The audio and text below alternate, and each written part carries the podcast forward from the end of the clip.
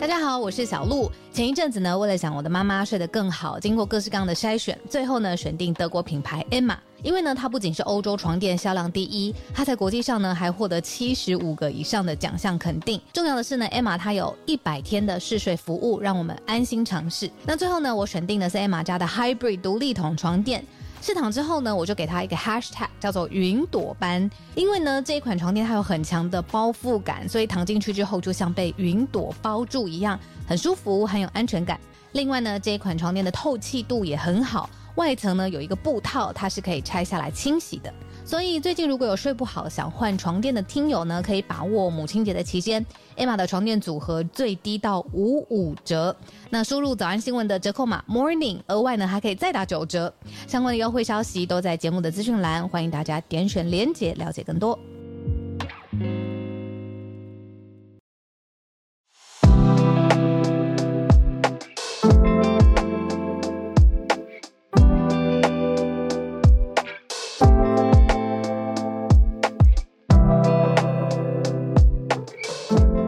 小鹿早安，大家早安。哈尔早安，大家早安，欢迎大家来到今天二月十三号星期一的全球串联早安新闻。大家早，早。不大声说哈尔生日快乐！昨天生日，昨天生日，谢谢大家，恭喜恭喜，生日快乐！谢谢谢谢谢谢，很开心。昨天昨天教了六个小时的课，接着对啊，就是照照常工作日。而且呃，就上下课之后跟家人一起庆了个生哦，六个小时哎，好厉害！你假日的课都还蛮满的，我知道。对，反正是假日的课比较满。你有许愿吗？今年？哎，好问题耶！哎，我我我的愿望就许给早安新闻的听众了。哎，我的愿望我今年许了两次，呃，所以我用到了两个愿望。那很好，哎，两次不是应该用六？刚好啊，没有，我是一次只用一个，很专注。第一次就是礼拜五被被 Joey 突袭庆生嘛，在节目尾声的时候，所以我就我就把愿望给了所有的听到听到早安新闻的听友。那第二次是在我的脸书上面，我就。我就我就捐了十万给哦，我这看到了，对对对啊，然后就也希望所有看到那个贴文的人都可以幸福，对，所以两次大愿望用完，然后第三个愿望放在心里，我觉得这样很刚好，没问题，我觉得很棒，嗯，很好啊，我觉得开开心心，太好了，我感觉出来声音当中有开心的感觉，谢谢谢谢，呃，我们今天社群上面有看到跟体育方面有关的消息。有，今天社群看到一个嗯体坛的新消息，还有应该说林书豪啦，林书豪回来台湾，而且第一站嘛，首站已经在昨天晚上结束了。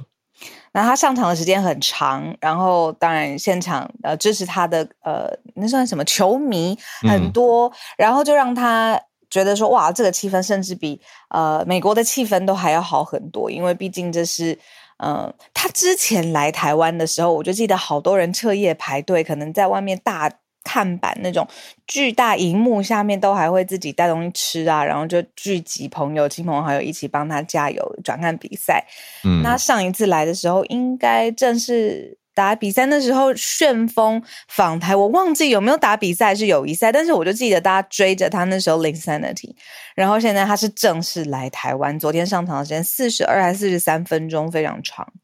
嗯，四十四十多，对，主场全场打了四十一分钟，嗯啊，得分二十一分，啊这个是加入了 P League 嘛，高雄钢铁人队。那昨天最后的比分是钢铁人是九十五分。比八十分打败了梦想家，没错。对，那等于说现在就是豪尔跟他两个人都在就是台湾打。哦，你说魔兽？对，对，没错，对对对，魔兽。那魔兽昨天对他也有公开喊话，就是呃，非常非常有情的啦，热情的，然后也不是什么下战帖什么，就是觉得说两个人互相的存在都把这个篮坛的气氛。就是至少现在台湾关心球赛的气氛拉到一个比较沸腾的地方。那我昨天有看到有球迷就是说他的说林书豪说他的空间感很好，然后说他的球商很好。昨天我就第一次听到哦，球商，球打球的智商。对打球的智商还是打球的情商也都是哦，都有可能，这是一种综合的 quotient。对球场，然后我觉得哇很特别。那等于是，然后每次看球赛的时候啊，都会有人像我，就是去看热闹。我说啊，我哪一队哪一队我也分不清楚，就哇加油加油，防守防守这样。然后旁边人就有人说这太差了，这个策略什么你一九什么几几年就知道，然后你现在还在用什么，就是太凶了吧？旁边那个人差不一样，差超多。高手在民间。哦 哦哦，哦，我还以为是老公，老公没有那么那么那么批判。没有没有没有没有，他他他专心看，他不像我看热闹，但他也不会就是长篇大论。对他感觉看球应该很安静哦。他每呃，他在紧要关头时刻，他会紧紧的抓住我，然后我就会觉得哇，很痛。现在为什么紧张啊？为什么？对，需要讲解。对对对对对，我也不敢吵他。对啊，太可爱了。嗯，对啊。可是你刚刚讲到说魔兽跟林书豪都在，对，可是他们嗯，不知道有没有机会。出现在同一场，不知道，因为是两个不同的联盟，对，所以昨天就有一点像是邀请了，不是呛虾，就是邀请说，哎，大家可以一个一个来切磋，嗯，对啊，那昨天有说，就是因为他打的位置是空位嘛，然后就是非常非常的重要，然后也因为一个空位，然后整场比赛的亮点啊、好看的程度、刺激精彩的程度都拉升了，这就是林书豪他首首次上场的时候，在昨天至少在篮坛在。在体育界造成的一些盛赞，嗯，大家真的是还蛮关注他的，因为我看到好多篇专门的报道，还讲到说，呃，关注到中间中中间要要暂停讲策略的时候，讲战略的时候，林书豪也很像是教练一样在旁边，呃，直接跟队友讲解一些战术，哦，对，就是这个也被媒体特别关注跟捕捉到了。对啊，对他的好奇度真的是，我们就看，就是因为现在魔兽在这，林书豪也在这，那但是大家都会担心说，热潮被拱上去之后，能不能够持续大家支持嘛？就是比如说，不论是我们台湾自己本土的球员，或者是任何海外的球员来互相加入的时候，就是这个热潮是希望可以一直被拱上去之后呢，是希望可以一直一直的持续的。嗯嗯，有有一些聊天室有听友留言说，昨天都在看球，气氛很好。太棒了！对呀，太好啊！对呀，跟大家一起聊一下喽。哦，那也看到大家留言，很多很多爸妈留言说今天开学了，好，所以今天老师都没有办法来留言了。懂懂，今天开学日，爸妈是不是比较比较放松，松一口气？还有人写很夸张，写什么校门开，鬼门关。我觉得是这几年的爸妈比较会这样讲，就是以前的爸妈好像不流行这个。这个玩笑，这是有一点小经济，会不会一点点有吧？有吧？对啊，擦边，对啊。但是现在幽默啦，对啊，对啊，就是爸妈的松了一口气的这种心情，因为小朋友小鬼整天在家闹嘛，终于把他送去学校的这种感觉。哦，各位爸妈辛苦啦。那今天开学日，我们还是一样来整理四个重要的国际新闻题目。呃，这四集都蛮重要的，我觉得早上起来看到，觉得可以好好聊一聊。对，尤其我们第一题就是现在真的最近真的就是气球，气球每天追踪，每天看，哎，这个气球到底又飞到哪里去了？不过呢，呃，现在最新消息是相关消息是美国跟加拿大分别又击落了一个空中的不明物体。啊，不敢说它是不是飞行物，还是漂浮物，还是什么东西，只知道是不明物体的，而且其实也还不不明确的知道是哪里来的。但是接二连三，在最近这个时间点，总是让人觉得特别敏感。啊，美国这边就有发布相关的消息，说要禁六家的禁止六家中国的航太，这是由白宫宣布的消息，航太的实体公司，那做出了一种相关的对应啊。所以虽然没有还没有明明白白的说这个是空中物体是中国来，可是作为一个预防或者回应的角度，美国已经有动作。好，第二个题目则是来到了欧洲法国街头有出现数十万人上街，原因是要来反对年金改革。哦，还蛮大幅度的，蛮嗯大规模的一个街头抗议。那我们待会来多了解。第三题则是路透社的一个消息，讲到的是美中之间的科技战，是不是让大家有点担忧？嗯，安谋 ARM 这个公司在中国这边要裁员，才至少九十人，才可能会预估九十到九十五人之间。那最后一个题目也接着科技哦，Chat GPT 我们讲过这个，嗯，现在当红的 AI 聊天聊天城市，可以这样讲，聊天机器人，对它被中国禁用了，可是在中国还是挡不住它的热度。还是爆红，还是被很多嗯有心想要拉进中国的人去应用在各种应用程式上，也有人拿来赚钱啊等等。我们一起来讲，好，就先从这个类似气球的空中物体开始讲起。嗯，可以说就是如果你现在看北美的。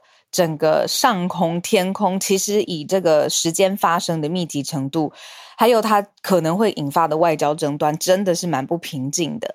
嗯，那我们之前已经有很详细的说，这个 Balloon Gate 已经出现了，就是呃，气球门，外国的人对气球门哦，第一个美国出动战机，然后把它击落的气球被证实是来自于中国。那美国外交争端就此发生，结果没想到没有停息下来，在加拿大有一个。偏西北方，然后跟阿拉斯加邻近的这个地方叫做玉空，玉空的上方在加拿大上方哦，嗯，发现了呃不明物体。对，然后呢，在领空，由于是在加拿大的领空，加拿大觉得被侵犯了，然后美加一同。呃，都共同出动了飞机来追踪物体。那最后这个物体到底怎么回事呢？美方又出动了 F 二十二战斗机将它击落。那等于这已经是第三个，就是美方在呃上上空击落的物体了。这样子。那好，这个中方都一直第一个被击落的时候，中方都一直说是民用的。那但是其实大家都觉得民用跟这个 spy 呃搜集情报的间谍气球其实差别很大。嗯。这个外观上啊，实体上、飞行高度上啊，其实都可以有很清楚的辩解。那等于这一次又再出现了一次，他到底怎么判断？但不管是不是判断的。呃，出来或者是中方的回应是什么？现在呢，已经出现了国家安全的考量跟理由。现在呢，美国商务部就公告说，开始限制六间中国实体出口美国先进科技的企业，那包含了是一间研究机构在内，都被列入了贸易的黑名单。嗯，哎，严格说起来，这个白宫的禁令是先发布的。是二月十号，对对，之前呃，对，是礼拜五的时候，白宫就已经先发了这个禁令，结果隔天又出现在加拿大上空，对，所以这样算下来，总共已经击落三个空中物体了。就第一颗气球是很明白知道中国来的啦，这个是中国官方有直接回应的。可是目前二跟三的来源还是一个问号。没错，那这个加拿大总理现在就说，可能证实他下达命令，跟美国拜登总统就一起来谈论后后续该怎么呃应对啦，甚至是有没有进一步的防范的作业这样子。那呃，就是说加拿大的军队现在在回收而且分析被击落物体的残骸。哦，加拿大也也也真是可以用“也”来说，就是美国已经这样子做打捞了嘛。但是现在加拿大也发生了这样子类似的事情，就先去把它打捞起来，而且做分析来确认它是什么东西。对，但是这个最新的这个不明物体呢，是目前还在需要搜索更多细节来确定判断的。这样。对，那有趣的是，我们为什么会看到媒体用 Balloon Gate 来讲呢？因为它就是一个系列的相关系列的事件。为什么会这样说？是因为这次击落的到底是不是一个气球？其实也是一个问号。因为根据加拿大目前的消息，官方告诉记者的，国防部长告诉记者的是说，嗯，这个东西是小型的圆柱状的东西。对，没错，没错。因为它小，其实也就不太确定到底是不是，比如说跟之前我们看到那个直径超级大，就是肉眼上面就可以辨识出来的中中方的，嗯。对啊，讲到这个，我可以小小补充，我之前跟国防相关的军事的人聊过的事情，有一个点，我觉得我一般我是身为一般民众嘛，我没有想过的，就是有时候啊，像是无人机这种比较小型的操作物、空中飞行物，反而很难瞄准跟击落，因为它太小了。对，尤其是你派出军机的时候，你派出战斗机，平常是打比较大范围固定的目标。然后突然来了一个有一种扰敌感，就是小型的无人机反而是很难瞄准跟击落，因为怕会误击，而且你知道没打中的话，那个飞弹就是会冲到其他其他物件上面嘛，会造成其他的损伤。嗯嗯，对，所以这是另外一种我觉得安全的威胁，就是几几年前比较没有那么常看到，可是我觉得近几年多了，因为无人机的技术。也有它的，你刚刚说扰灵巧的地方，对扰敌的功能，对，所以美国这样子去击落，我觉得真的是一个气球门呢，应该不会就此就打住。对啊，那可能也对各种领空上面出现的不明飞行物体，不是 U。不是飞碟那种类型系列的，是不是？是就是你不明飞行物，然后出现在领空，它是不是在搜集情报这一个点上，其实是会特别敏感。对啊，我自己会更想要知道的是，到底官方跟这个物体有没有到底有没有通讯？因为官方都没有在公布这些细节，也不知道他们有没有试图联络啊，或者有没有得到任何的回应啊？还是真的就是什么都没有？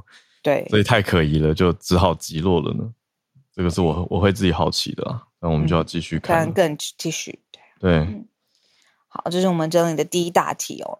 那第二大题呢？我们从看看欧洲，很呃很很少又比较少了。在讲到就是法国现在又在上街头抗议了，那人数不少，有数十万人。他们抗议什么呢？就是现在的总统马克宏他说，请领退休金的退休金的年龄。嗯，改变了。原本呢，你六十二岁，你就可以去跟政府领退休金。那知道法国政府的这个退休计划其实是完善的。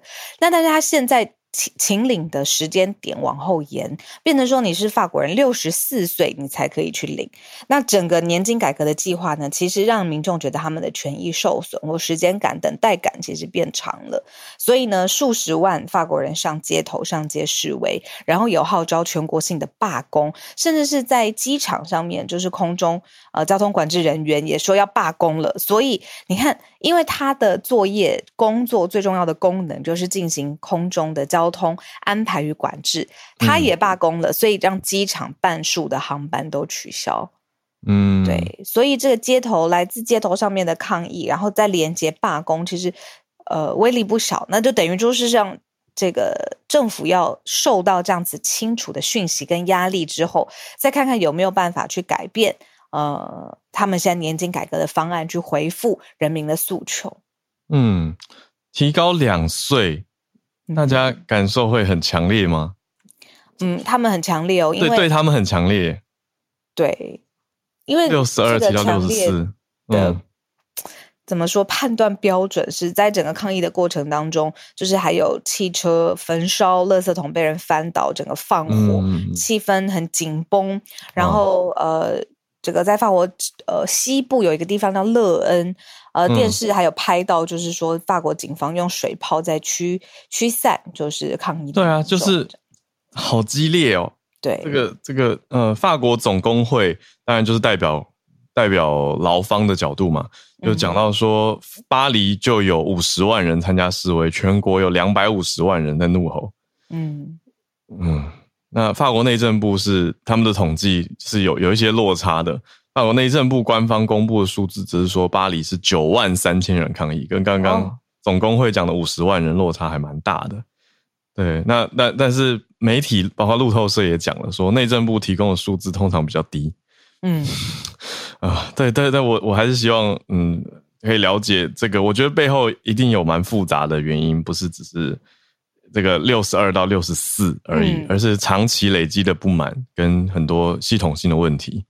所以一次爆发出来，有一个比较细的，那就是在呃，除了六十二提到六十四之外，就是完整提提提取这个退休金，那你要缴纳分摊额，这个都时间都拉长了。也就是说，你可能每一年会拿到更多的钱，但是现在拿的时间拉长。啊，拿的比较少，但是每一年你要缴纳这个分摊的额度，比如说还是有一些税收啊，或者是呃作业的这个时间点，你要缴的钱也拉长了。所以就像刚才浩尔讲的，就是说他其实年金改革里面也有一些细致的安排呢。反正总而言之，就是让呃法国人非常的不满，然后用比较稍微激烈的方式上街抗议，而且持续比较久的时间。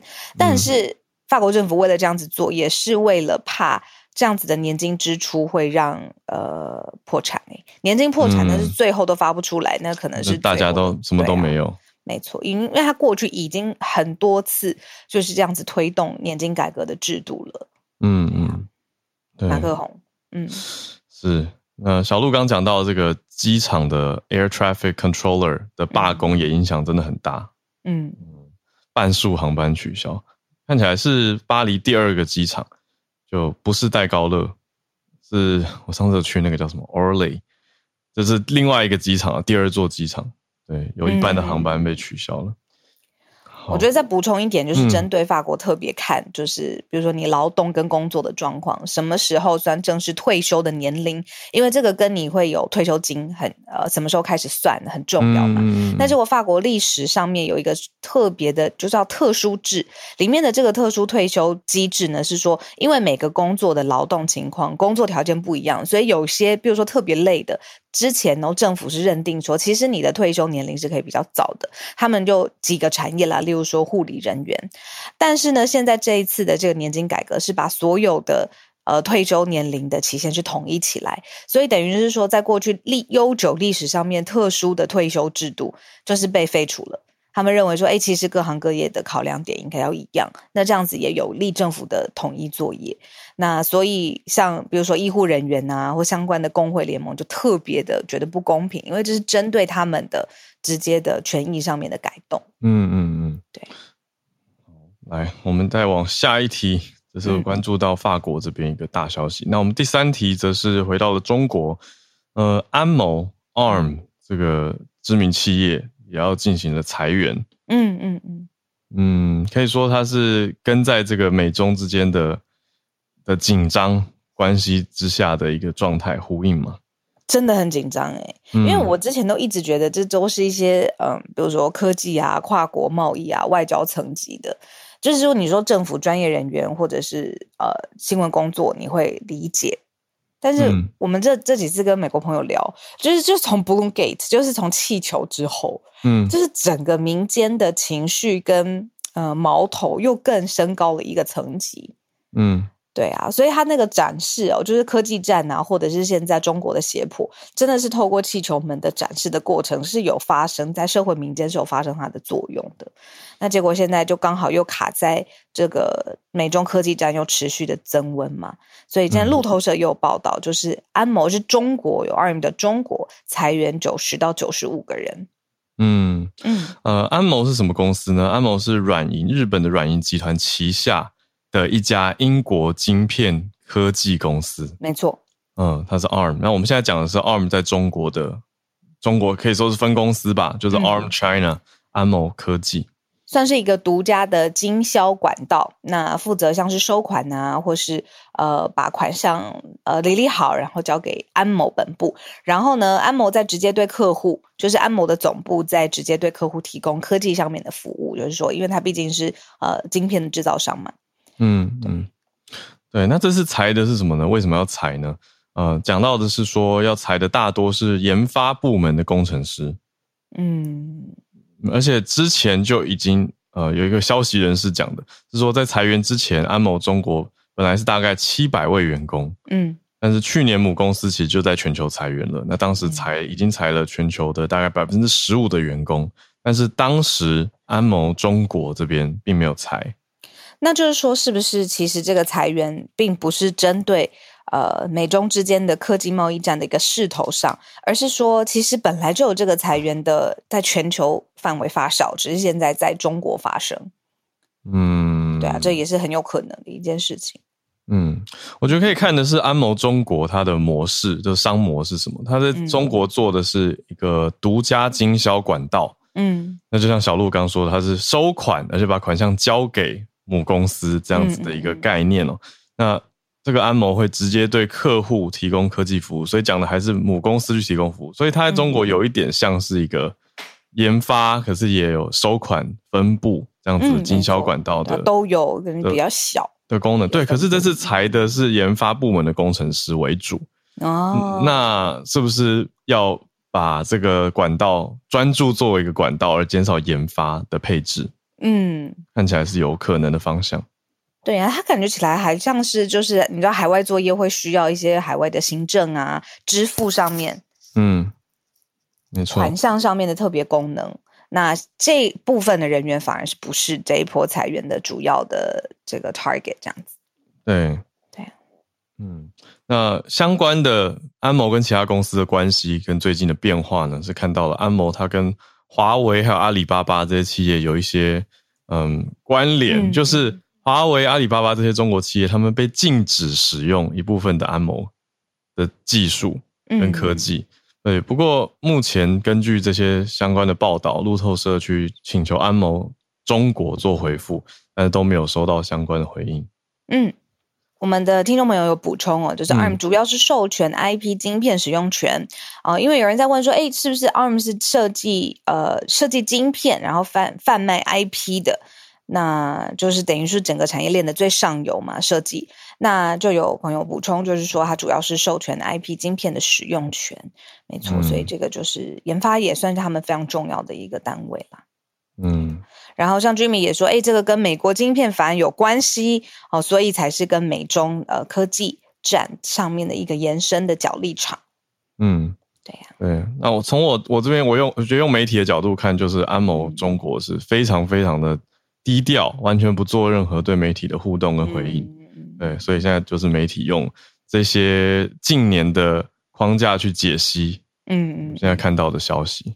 那有朋友问说：“哎，裁员九十人，感觉起来好像规模还好，为什么要值得报道呢？主要是要看在它放的框架上面。那我会觉得说，这个数字也不只是九十，好看起来相对没有那么严重。但是其实放在你看整个美国的科技潮，从去年年底到今年年初公布的裁员的风风风气，嗯，对啊，然后一波一波又。”继续的针对他们的业务精简啊，人事上面的部署上面有做精简化的趋势，然后这个又是放在美中科技的角度下去看的话，是特别安谋的位置也很特别嘛？对啊，我觉得要讲特别的点是，我们从去年讲到现在，大多都是一些网络科技公司，还有金融业在裁员，变化比较大。那比较传统的话，大概迪士尼吧，因为它包的很广，嗯，可是。科应该说晶片相关的倒是我们这应该是第一家哎，我们讲到的裁员，对啊，所以我觉得是这个题目的重点在这里。对，那当然最近因为我们报了很多大幅裁员的数字，我前几天也跟朋友在聊，我们有看到别家也在裁，然后好像裁八百人，我就会瞬间有一种很嗜血的恐怖感，就是意识到我自己觉得说，哎，怎么觉得八百听起来不多？对，可是因为已经被其他更多的字去冲淡。对，但但我觉得重要性是，这不是九十或九十五人而已，不是对啊，而是这个产业现在也爆发出这样子的趋势或变化，那值得关注。嗯，好，最后一题，我们今天跟大家分享的科技题，速速的跟大家带过，然后接下来就是我们串联的时间。好，今天最后一题讲的是 ChatGPT，呃，ChatGPT 在中国是被禁用的。嗯，现在说，就算他多受欢迎啊，你看他做食谱啊、写论文啊，你帮你写这个复杂的 coding 都可以完成，但是中国没有办法使用哦。但是聪明的这个广大的中国网友呢，是怎么做？就是现在当然就是有自己的 VPN 或者是用外国的电话号码绕开这些限制。不过呢，我觉得跟大家可以互相聊一聊的，就是说 ChatGPT 现在是当然是戏骨 OpenAI 他们做的一个爆红的产品，在全世界掀起浪潮。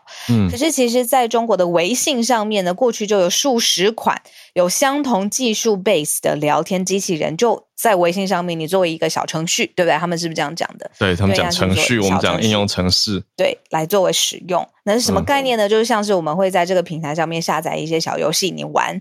那在这个平台上面也可以下载到同样技术开发延伸出来的聊天机器人。当然，他们不是 Chat GPT，而且呢，他们运营的地方是在微信上面可以下载。那有的时候还有一些就是账号是特别要收取费用的，然后还规定说，哎，你一个月可以进行几次的对话时间都有一个上限。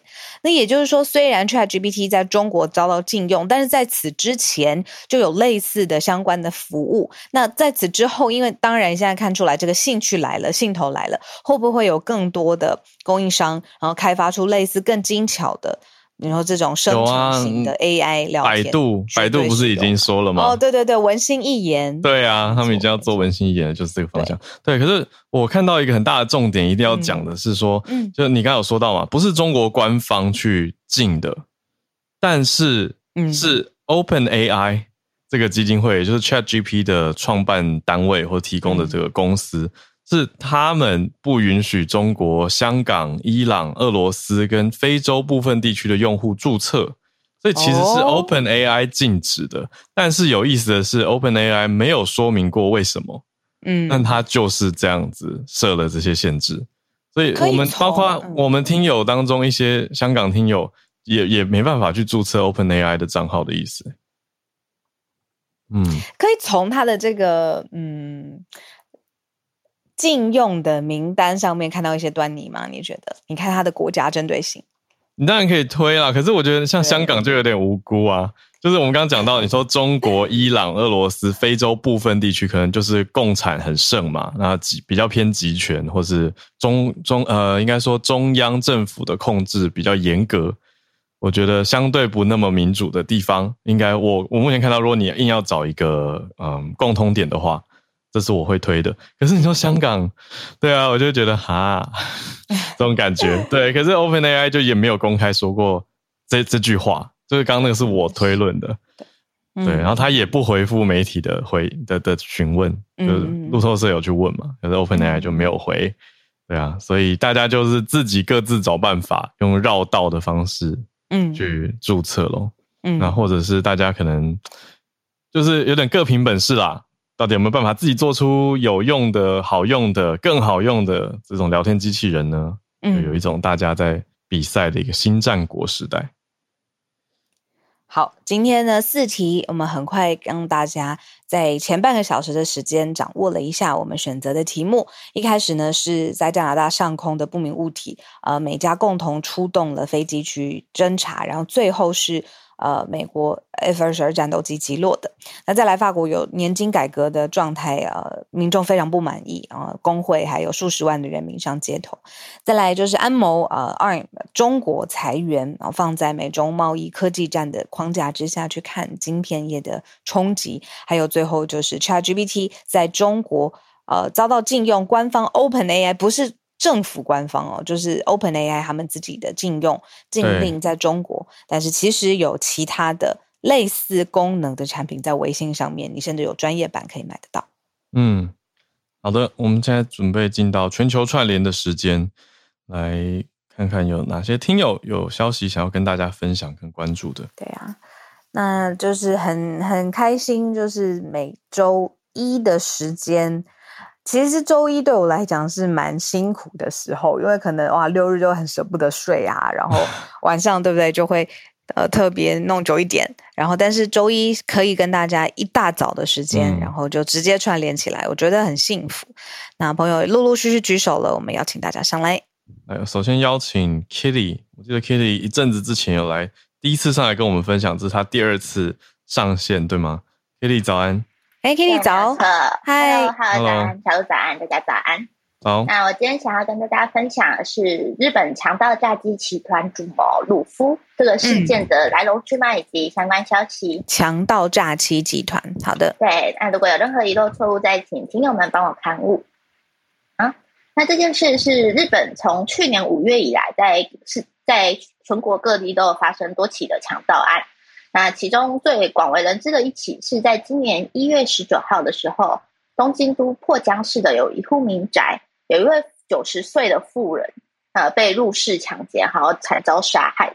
那这些案件就是通过警方调查，捕那些呃那些加害人的时候，都发现这些案件都是主谋通过通讯软体 Telegram 去远端下达，就是你们应该如何去执行这样子的指令。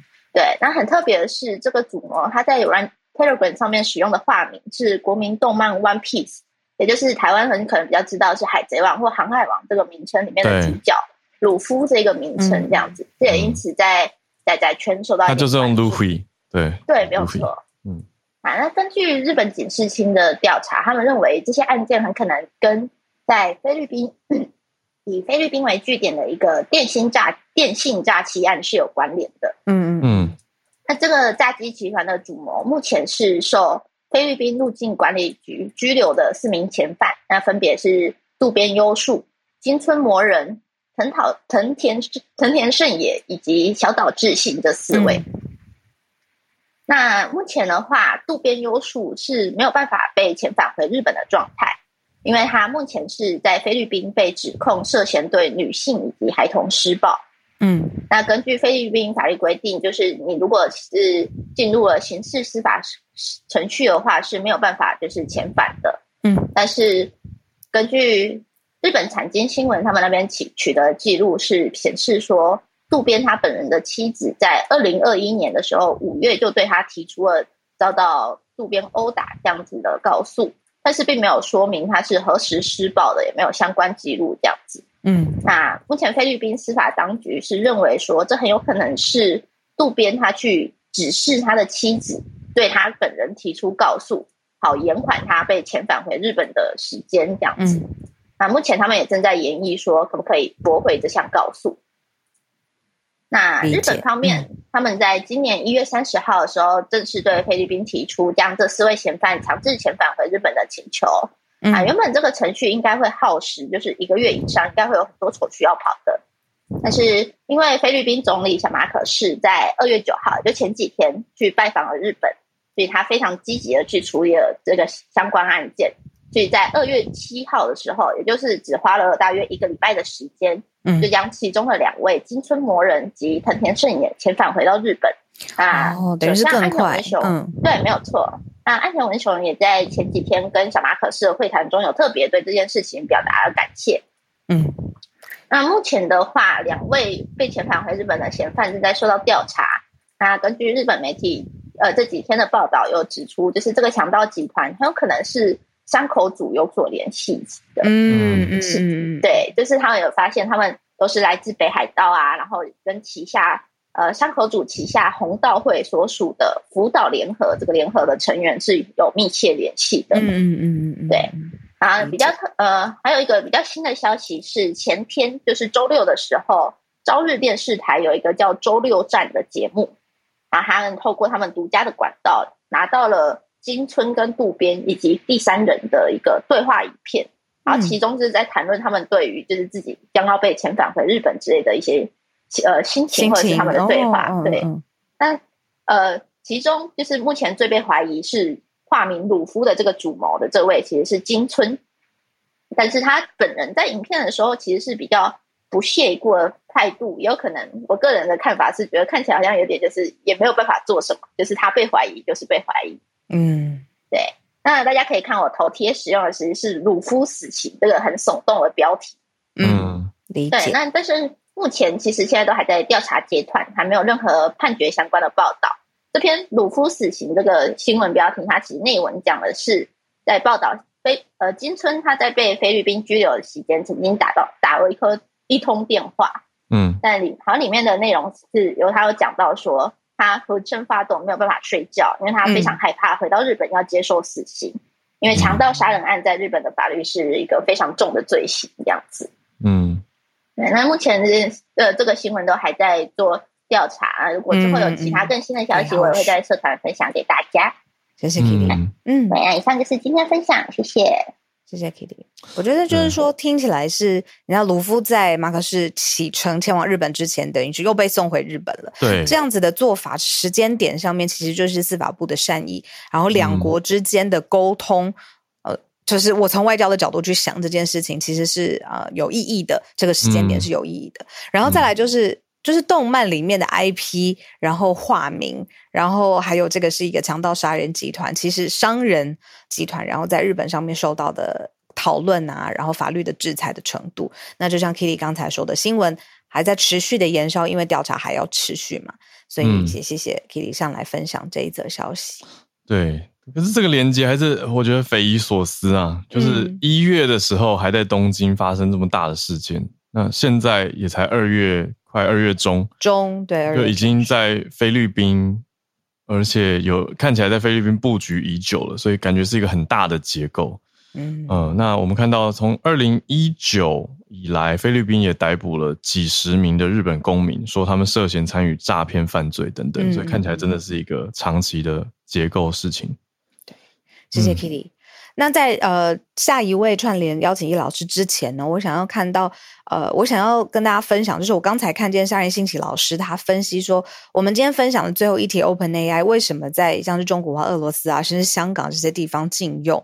那夏仁兴起老师在聊天室他的分析，我觉得很有道理，很有意思。他就是说，其实整个嗯，你说他的语言训练模型，你是需要大量资料。平行的呃一直输入嘛，然后他所以这个学学习会越来越学习的越好，不论是问答的精准度或它的方向性都可以平衡平均。毕竟来自四面八方的资讯对他来说都是他的训练的题材。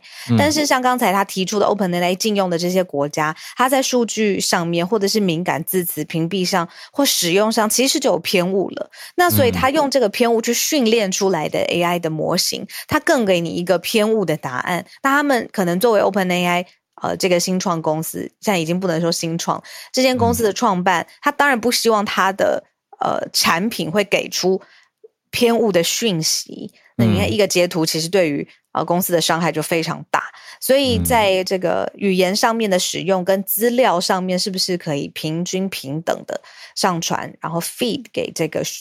机器来学习，这个是一个很重要让 AI 模型成功的关键。那上述他自己禁用的这些国家，就是没有办法做到。而且反过来讲啊，就是 ChatGPT 如果在这些呃地方产出了东西，呃或者说内容有问题的话，有可能会被政府追究。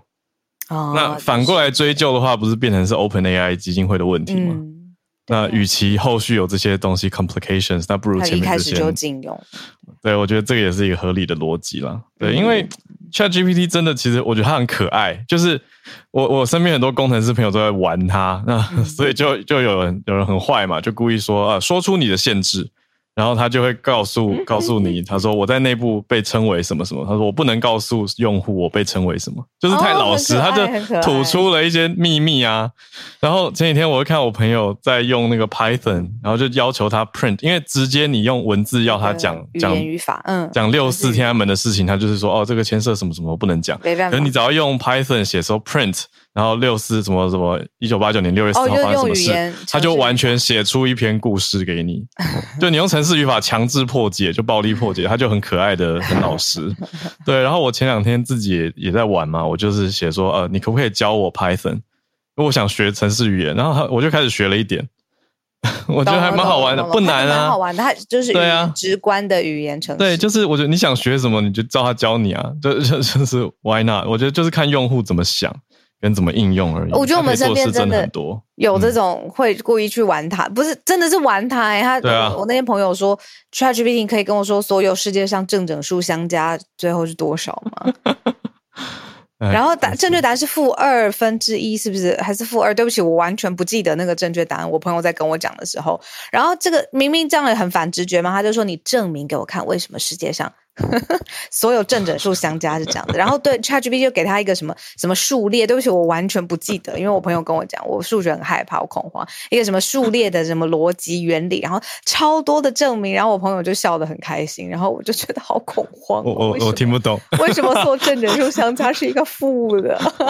我我听不懂，对，我要请 ChatGPT 讲给我听，对，可以用最简单的方式说明给我听吗？我不懂，对。好，再简单一点，这样。对对，再简单一点。好，我们看到继续连线。好，好，继续来邀请叶老师。老师久等了，老师早安。早，早，好，早，小鹿早。今天要跟大家分享的是关于教育方面的新闻，就是最近，哦，就是花莲这边哈，花莲这边。就是花莲县教育局开始在调查，就是各个中小学的这个目前的学生人数。那这个就是引发了中小学的一些不安。那为什么会这样呢？因为主要是因为花莲因为少子化，那再加上花莲的人口其实不断的外移。嗯，从我刚来那那时候，整个花莲县有超过三十万的人口，现在已经不到了。嗯。而且是不断的一直在下降。那状况严重到什么地步呢？花莲县有一百二十五所国中小学，那目前就是所谓的裁并标准是说，全校的学生不到五十个人就可以裁并哦。那目前有五十二所，不到五十个人，嗯，也就是说，以一百二十五所来说，它就是将近一半。那事实上，在这五十二所里面呢，还有二十五所是三十个人以下的。嗯，那也就是说，有五分之一是合乎这个裁并的标准。嗯，那当然就是说，依照法律的规定，就是说，如果是因为花莲有相当的区域是属于原住民的区域，那以原住民区域的。中小学的话，必须要取得那个学区的成年原住民的二分之一以上的那个居民的书面同意，嗯，才能够进行裁并。那其他地区的话，也要举办说明会跟家长取得共识。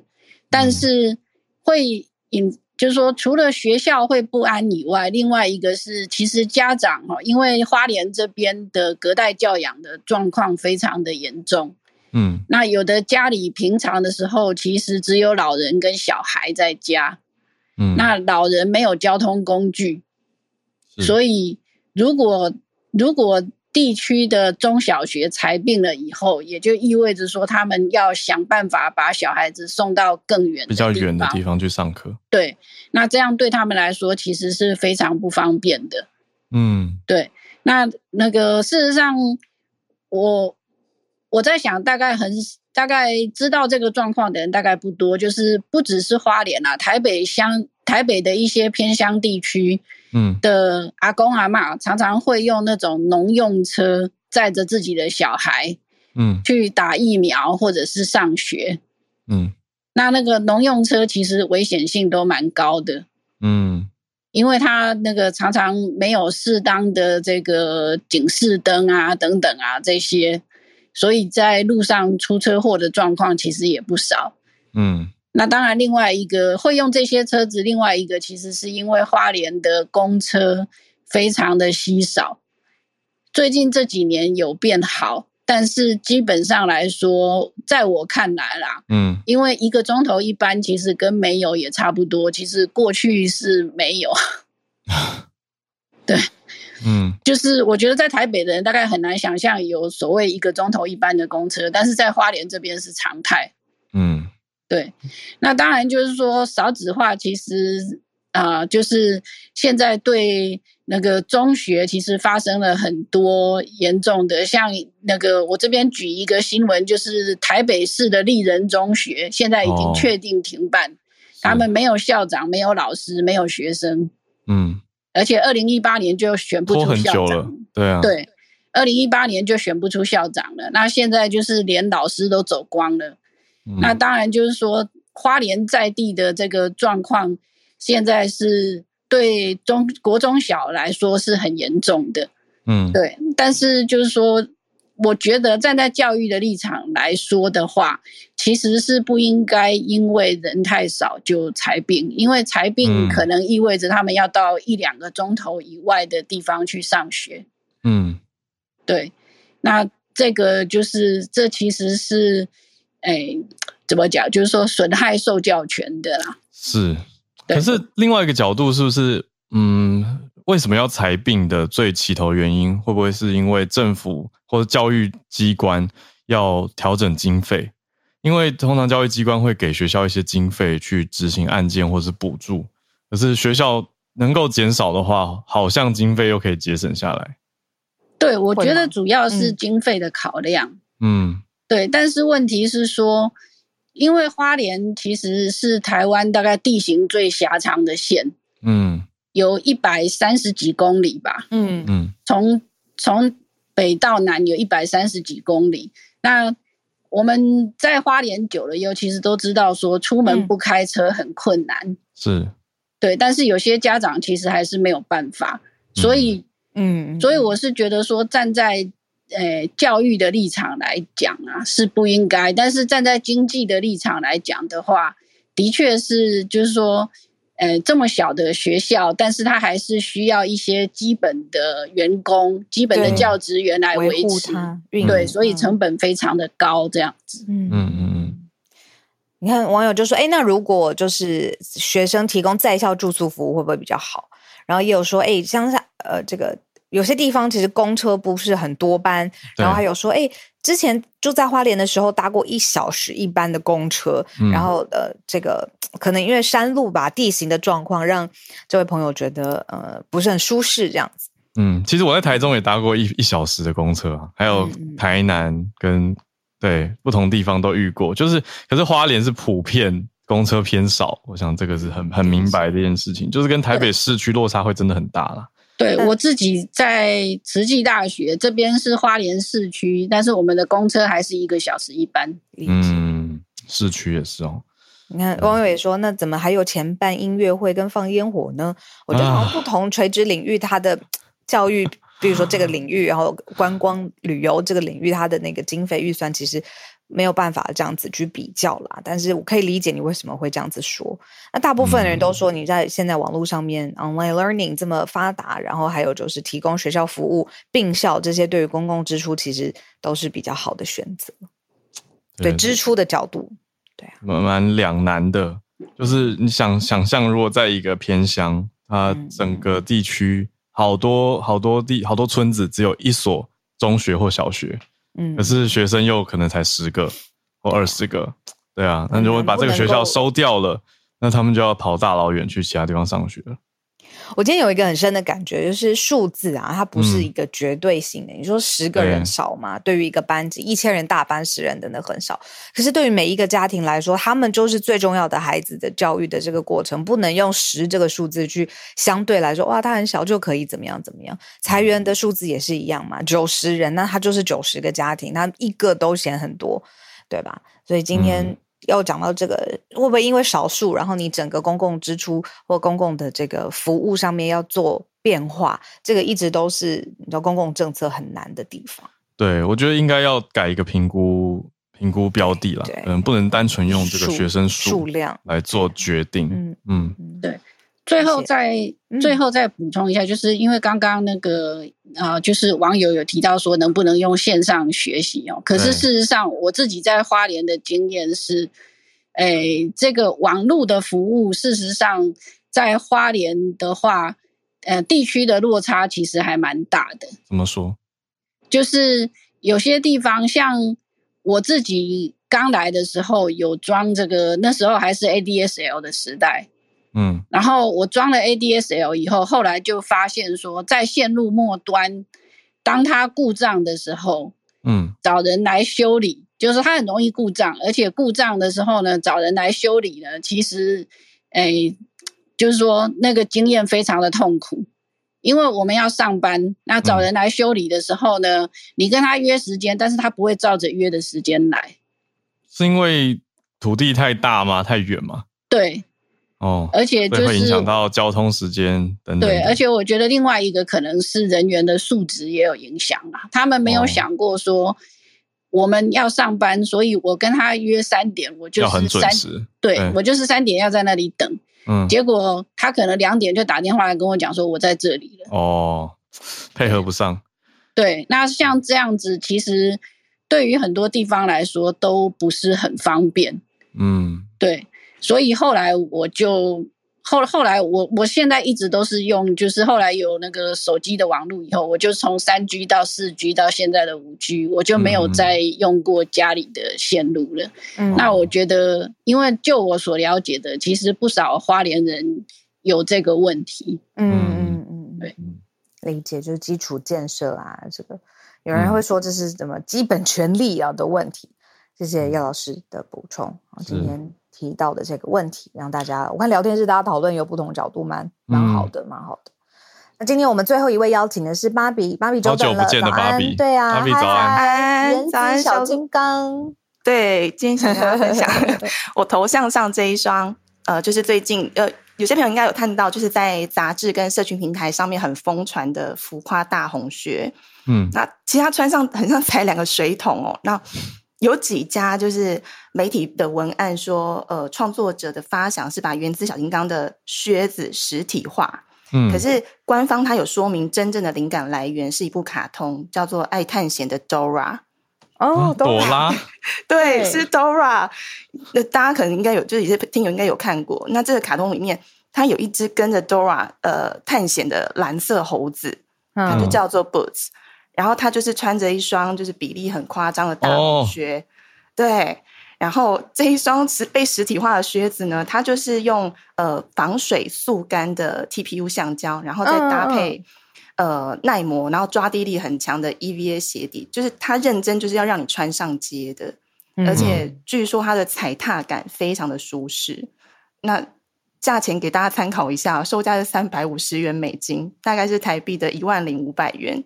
那他 有点想要哎，不知道为什么，其实蛮可爱的。然后觉得比较像原子小金刚哎，对对对对对，就是你你就觉得嗯，有点卡通感，有点童话的感觉。对对对，他会在美国时间的二月十六号早上十一点在品牌的官网上架，有兴趣的朋友可以去抢一下。那可是听说很难脱。好，我其实我看他的影片，他穿上也有点就难穿。对，不太不太对劲。对，嗯，那这个品牌它是在二零一六年创立的艺术团体，那他们是在美国纽约的 Mischief，它的发音就是跟那个恶作剧很像。嗯，那他们设计商品的那个范畴也很广，他们从二零一九年就开始第一个恶搞，他们那时候呃第一个竞标的作品是装了六个恶意软件的零八年 Windows 笔电。那这台笔电，你可以看到它的，大家如果搜寻的话，在它的网站上面可以看到，它是以一百三十五万美金售出的。然后这台笔电里面的六个软件的名称听起来都很所以哦，可是它提供的功能就是非常邪恶的。一个叫做 I love you，它可以透过 mail 或是共享档案来传播病毒，攻击你的电脑。然后另外一个叫做 So Big，它是一个。木马城市，它一样是可以透过 mail 传播。那你收到感染之后，它也可以把自己复制，然后发送给你通讯录里面的其他人。嗯，那这个是同时破坏你的头电脑的软体跟硬体。那其他的四个城市，也就是蛮狡猾，有勒索的，还有在离线的状态下，也可以窃取银行凭证跟公司数据的。那据维基百科，它显示哦，它这个是对全球经济造成了一千亿美金的损失。嗯。而且这个产品它是需要登记购买者的各种详细资料，就是约束也约束说你不能转售。那所有的条款，我觉得其实跟买武器很像，就是严格。对他要登记武器的持有人，然后你用这个武器去攻击 谁？持有人，对他就是你，你去攻击谁之后，他的造成多少损失，你要后果自负。这样就是你看完他的条款，就会觉得嗯，好像可以，又好像不行。对，有兴趣的朋友可以搜寻一下呃，美丽家人官网或是其他的关键字，了解更多细节。嗯，哎，跟大家分享，谢谢，谢谢芭比。哎，其实这个靴子如果真的买到了。可能穿的次数不会太多，所以一定要选择重点时候亮相，对不对？然后它因为它的比例，大家我之前有看到媒体说瘦腿神器嘛，因为它它 看起来相对的比例上啊，你的就是腿部啊，相对上面看起来就会比较哦，因为那个靴子很卡通感，对它很大比例，比例上相比之下人就会感觉很很细瘦这样子。嗯嗯对啊，谢谢芭比。哎，很很很有趣，每次芭比的选题都让人眼睛一亮，然后精神又更振奋了。那今天同样也是谢谢 Kitty 还有呃叶老师，然后谢谢芭比的声音带来的消息，谢谢你们，谢谢大家，我们一起度过了礼拜一的早上。那我们就明天情人节二十四早上八点再继续跟大家准时串联喽。对，明天情人节哦。所以呢，讲给谁听呢？没没没，我已经我们不过情人节了。这个是吗？对对，是是是是，或用自己的方式过。我跟你讲，我真的有因为这样子讨论救了我之前的一个男生朋友。就我们在讨论说到底怎么样怎么样的时候，提醒他那个脸上重要提醒，他亮起来，就说什么就是明天吗？然后他就消失在我们这一群的讨论群里面。我去年是有跟大家聊啊，我去年情人节去买东西，还被店员考 C。有有有，你有说？对啊，店员还说：“哦，你今天才来买，很动作很慢哦。” 我想说有记得就不错。对啊，所以跟大家提醒一下，那我们明天早上八点准时串联。好，明天见，拜拜，拜拜。